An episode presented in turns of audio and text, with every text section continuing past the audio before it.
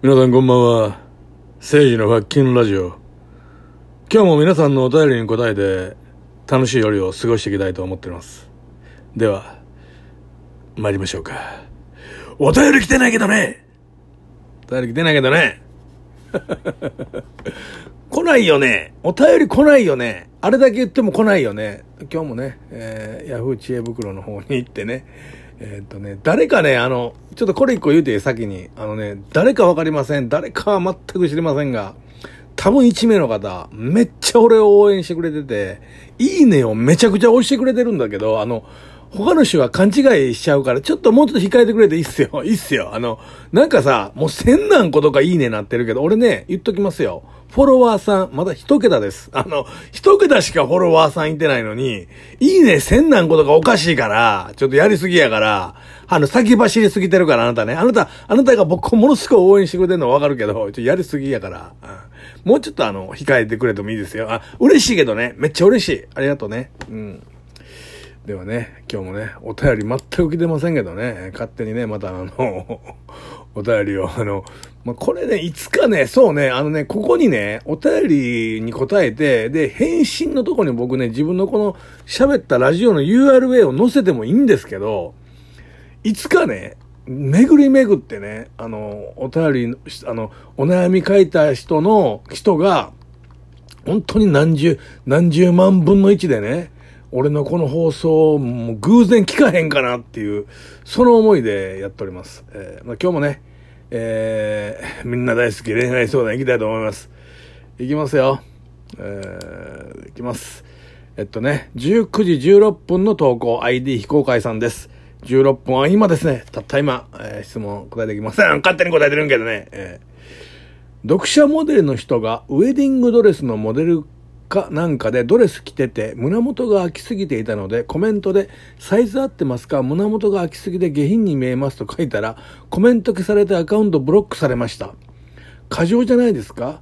これも誹謗中傷になるんでしょうか？ああのね、これは僕今分かった。完璧に分かった。あのね、まあ、あの、読者モデルの人がウェディングドレスのモデルかなんかでドレス着てて、胸元が開きすぎてたのでコメントで、サイズ合ってますか？胸元が開きすぎで、下品に見えますって、ここにカチンと来てると思うね。あの、下品に見えますって書く必要あったかな？あの、ちょっと胸元が開きすぎてるんで、あの、あ、あのちょっと、えっ、と、ー変な方に捉える人が出てきちゃいますよ、ぐらいでよかったんじゃない？下品に見えますってなんかさ、ちょっと、ちょっとなんか、言い過ぎな感じするね。そこに気づいてないのかもしれないね。あのね、人間ってそういうとこあるわけ。自分の言ったこととかやってることが、相手を実は傷つけてるって気づいてないパターンがあるからね。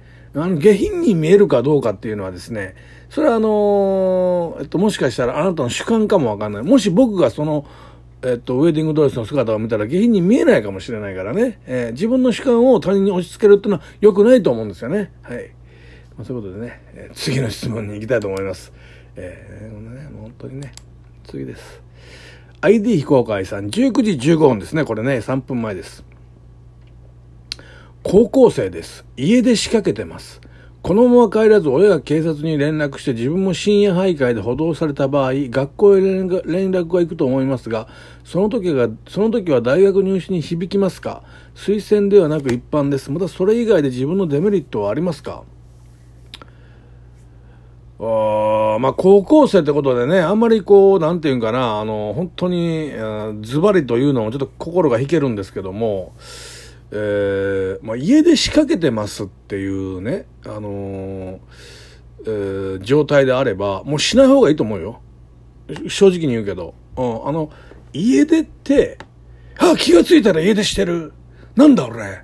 もうダメだ。帰らんとこって。こんな感じ。家出ってね。家出しようかな、どうしようかな、やめようかな、行きたいな、どうしようかな、ファッキンと思ってる時は、あの、行かん方がいいよ。あのね、まあ、これ全、人生の全、いろんなことでも言えるけど、右に行くか左に行くか迷ってる時は、あどっちもに行かん方がいい。うん。これはね、あの、僕がね、もう40超えてるんで、ちょっとあの、えー聞いてもうたらいいと思いますね。あの、例えば、まあ、左に行きたい。めっちゃ左に行こう。あでも右もどうしようかなって時は左に行ったらいいと思うけど、右か左か全く判断つかん時はしばらく休むって手があるから、家で仕掛けてる、やってないまだでも仕掛したいと思ってるやったら、しばらくちょっと心を落ち着かせて、ちょっと待ってみよう、明日まで待ってみよう、じゃあ明日もしかしたら全然違うこと思ってるかもね、ファッキンと思った方がいいと思いますよ。はい。次行きます。勝手に答えてる方ね、ごめんね、ごめんね。勝手にね、自尊心傷ついてるんですよ。えー、僕のことフォローしてくれてるね、方がね、みんなね、僕をほったらかすからね。次行きます。はい。ID 非公開さん。これもね、19時、19時15分ですね。なんかね、中高生多いね。この人もね、中学生ですね。中学生です。最近、仲の良かった男友達、私は女ですを気持ち悪いと感じるようになりました。ほう。その男友達は私に好意を向けてきます。明らかに他の女性、女友達は違った対応してきたり、初めは嬉しいなと思っていました。ですが、だんだんと嫌になってきたんです。えー、その人の日常生活から垣間見える部分や私との距離感などがそうです。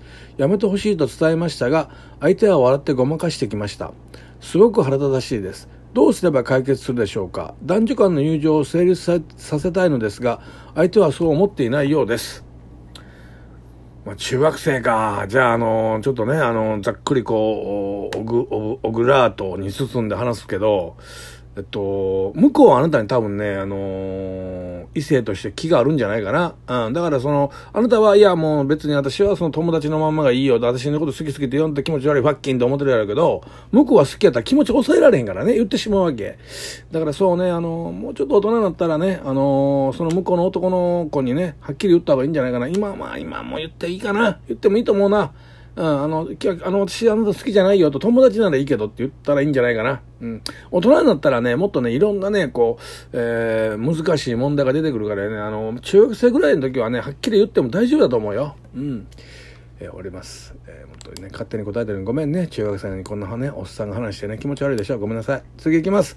自尊心傷ついてるんです。行きます。えっとね、かっこ悪いんですよ。勝手に質問に答えてるからね。